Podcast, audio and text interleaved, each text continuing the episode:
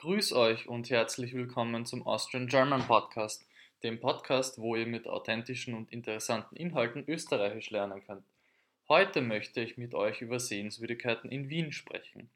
Es ist wieder eine Folge mit Transkript, das heißt, ihr könnt auf patreon.com auf der Seite des Austrian German Podcasts den Text, den ich gerade spreche, herunterladen und dann gleich mitlesen oder nachschauen, wie man manche Wörter schreibt. Aber nun zu den Sehenswürdigkeiten Wiens. Ich werde sie euch in alphabetischer Reihenfolge vorstellen. Beginnen wir mit der Albertina. Zum Gebäude selbst. Als größtes Wohnpalais der Habsburger thront die Albertina an der Südspitze der Hofburg, auf einer der letzten Reste der Basteimauern Wiens. Eine Bastei ist ein befestigter, vorspringender Teil einer Festung oder Burg. Das Museum in der Albertina zeigt eine Sammlung von beeindruckenden Kunstwerken der letzten 130 Jahre, vom französischen Impressionismus über den deutschen Expressionismus zur russischen Avantgarde bis in die Gegenwart.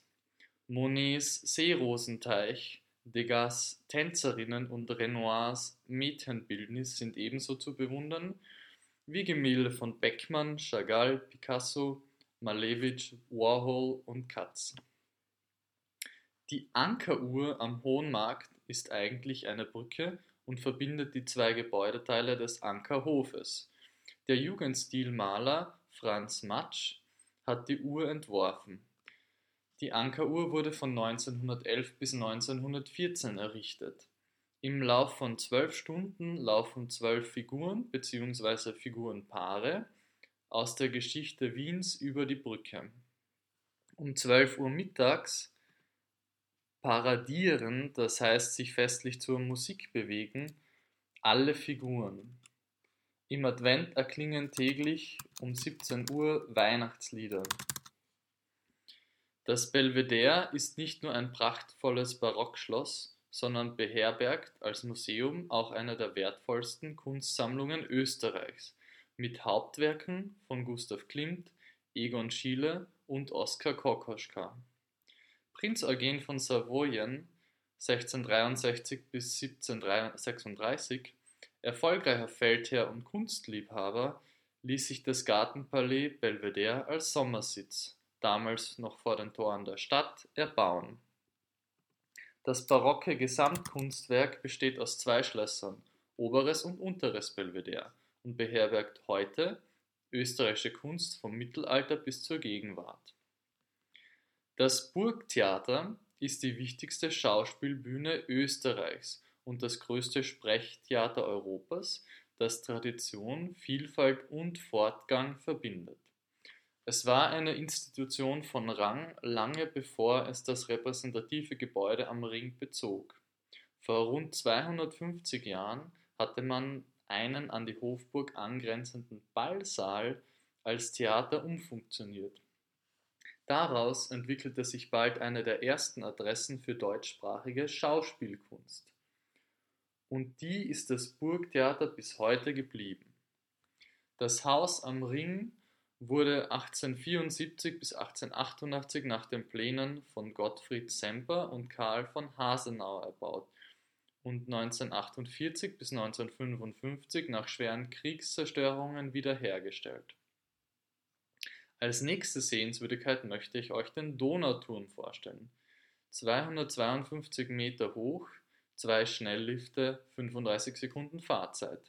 Von der Aussichtsterrasse des Turms in 155 Meter Höhe hat man den besten Blick über Wien. Das sich um die eigene Achse drehende Turmrestaurant und das Turmcafé in 170 Metern Höhe wurden kürzlich bei Umbauarbeiten in den Stil der 1960er Jahre zurückversetzt. Modern interpretiert natürlich und technisch auf den neuesten Stand gebracht. 1964 wurde der Donauturm anlässlich der Wiener Gartenschau errichtet. Interaktive Panoramabildschirme auf den Indoor- und Outdoor-Aussichtsplattformen in 155 Metern Höhe informieren in acht Sprachen über die umliegenden Sehenswürdigkeiten. Mein Tipp, der Eintritt zum Donauturm ist relativ teuer.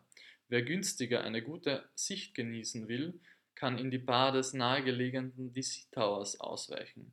Die Aussicht ist ähnlich gut und man muss nichts zahlen, um mit dem Lift raufzufahren, sondern konsumiert einfach dann etwas in der Bar. Die Gloriette liegt auf einer Anhöhe im Schlosspark Schönbrunn und bietet einen grandiosen Blick auf Wien. Errichtet wurde das monumentale barocke Gartengebäude 1775 auf einem sanften Ausläufer des hügeligen Wienerwaldes. Auch Kaiser Franz Joseph I.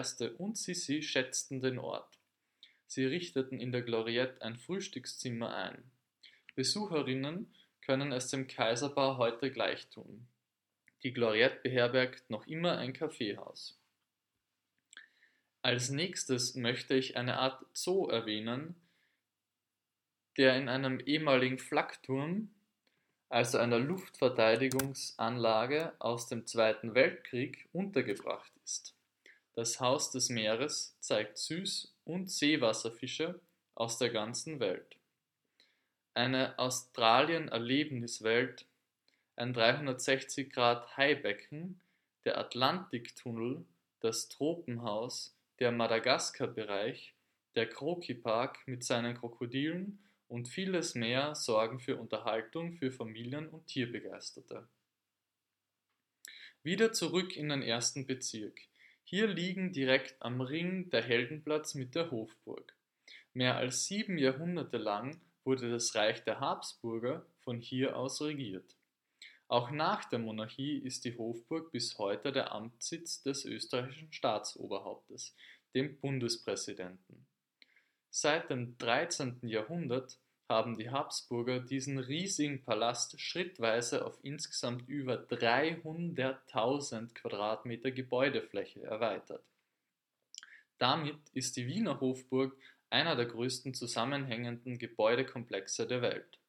Heute befinden sich einige der meistbesuchten Museen und Sammlungen Wiens in der Hofburg, hauptsächlich natürlich mit imperialem Hintergrund. Das Sissi-Museum über die weltberühmte Kaiserin Elisabeth zum Beispiel. Die Schatzkammer zeigt wertvolle Insignien, darunter die legendäre Krone des Heiligen Römischen Reiches und außergewöhnliche Tafelservices der Habsburger. Tierisch geht es in den Führungen und Vorstellungen der spanischen Hofreitschule zu wo die weltberühmten Lipizzaner mit ihren Begleiterinnen präzise Reitmanöver und Kunststücke zum Besten geben. Ein weiteres Highlight ist der Prunksaal der Österreichischen Nationalbibliothek. Sie ist die älteste Barockbibliothek Europas und zählt zu den schönsten der Welt. Das Hundertwasserhaus in Wien zählt zu den architektonischen Highlights Österreichs. Es trägt unverkennbar die Handschrift des Künstlers Friedensreich Hundertwasser (1928 bis 2000), der mit bürgerlichem Namen Friedrich Stowasser hieß. Die mit vielen bunten Farben verzierte Außenfassade des Hundertwasserhauses in Wien zieht die Blicke geradezu magisch an. Wer im Hundertwasserhaus wohnt, hat zudem das Recht, die Fassade rund um die Fenster ganz nach dem eigenen Geschmack zu gestalten Mehr als 200 Bäume und Sträucher auf den Balkonen und Dachterrassen machen aus dem Hundertwasserhaus eine grüne Oase mitten in der Stadt. Das Hundertwasserhaus ist lediglich von außen zu besichtigen, damit die Bewohner nicht gestört werden. Wieder im ersten Bezirk finden wir den Judenplatz. Er gilt als einziger Ort der Erinnerung, als einzigartiger Ort der Erinnerung. Dort findet man ein riesiges Mahnmal mitten am Platz, Ausgrabungen der mittelalterlichen Synagoge und ein Museum zum mittelalterlichen Judentum, denn hier befand sich im Mittelalter das Zentrum des jüdischen Lebens in Wien. Kernbereich des Museums sind Schauräume zum mittelalterlichen Judentum in Wien, ein virtueller Rundgang durch das Wien des 14. Jahrhunderts und die Ausgrabungen der mittelalterlichen Synagoge. Dargestellt werden die religiösen, kulturellen und sozialen Lebensumstände der Wiener Juden im Mittelalter bis zu deren Vertreibung und Vernichtung 1420 und 21 der sogenannten Wiener Gesera. Die Fundamente der damals zerstörten Synagoge und ausgewählte Grabungsfunde sind in den unterirdischen Museumsräumen zu sehen. Zentraler Ort der Erinnerung auf dem Judenplatz ist das Shoah-Mahnmal von Rachel Whitered. Auf Bodenfliesen, die rund um das Mahnmal eingelassen sind, sind die Namen jener Orte festgehalten, an denen österreichische Juden während der nationalsozialistischen Herrschaft zu Tode kamen. Als nächstes stelle ich euch die südlich vom Ring gelegene Karlskirche vor. Mit auffälligem Sakralbau und mächtiger Kuppel ist sie das letzte große Werk des barocken Stararchitekten Johann Bernhard Fischer von Erlach. 1739 von seinem Sohn Josef Emanuel Fischer von Erlach vollendet, erfolgte der Bau aufgrund eines Gelübdes, also eines Schwures, von Kaiser Karl VI. während einer Pestepidemie. Pest heißt auf Englisch The Plague or, or Black Death. Besonders schön sind der Hochaltar, die üppigen Kuppelfresken auf 1250 Quadratmetern und die Plattform in 32,5 Metern Höhe, wo man die Fresken aus nächster Nähe betrachten kann. Der Blick in den Kirchenraum von oben ist atemberaubend.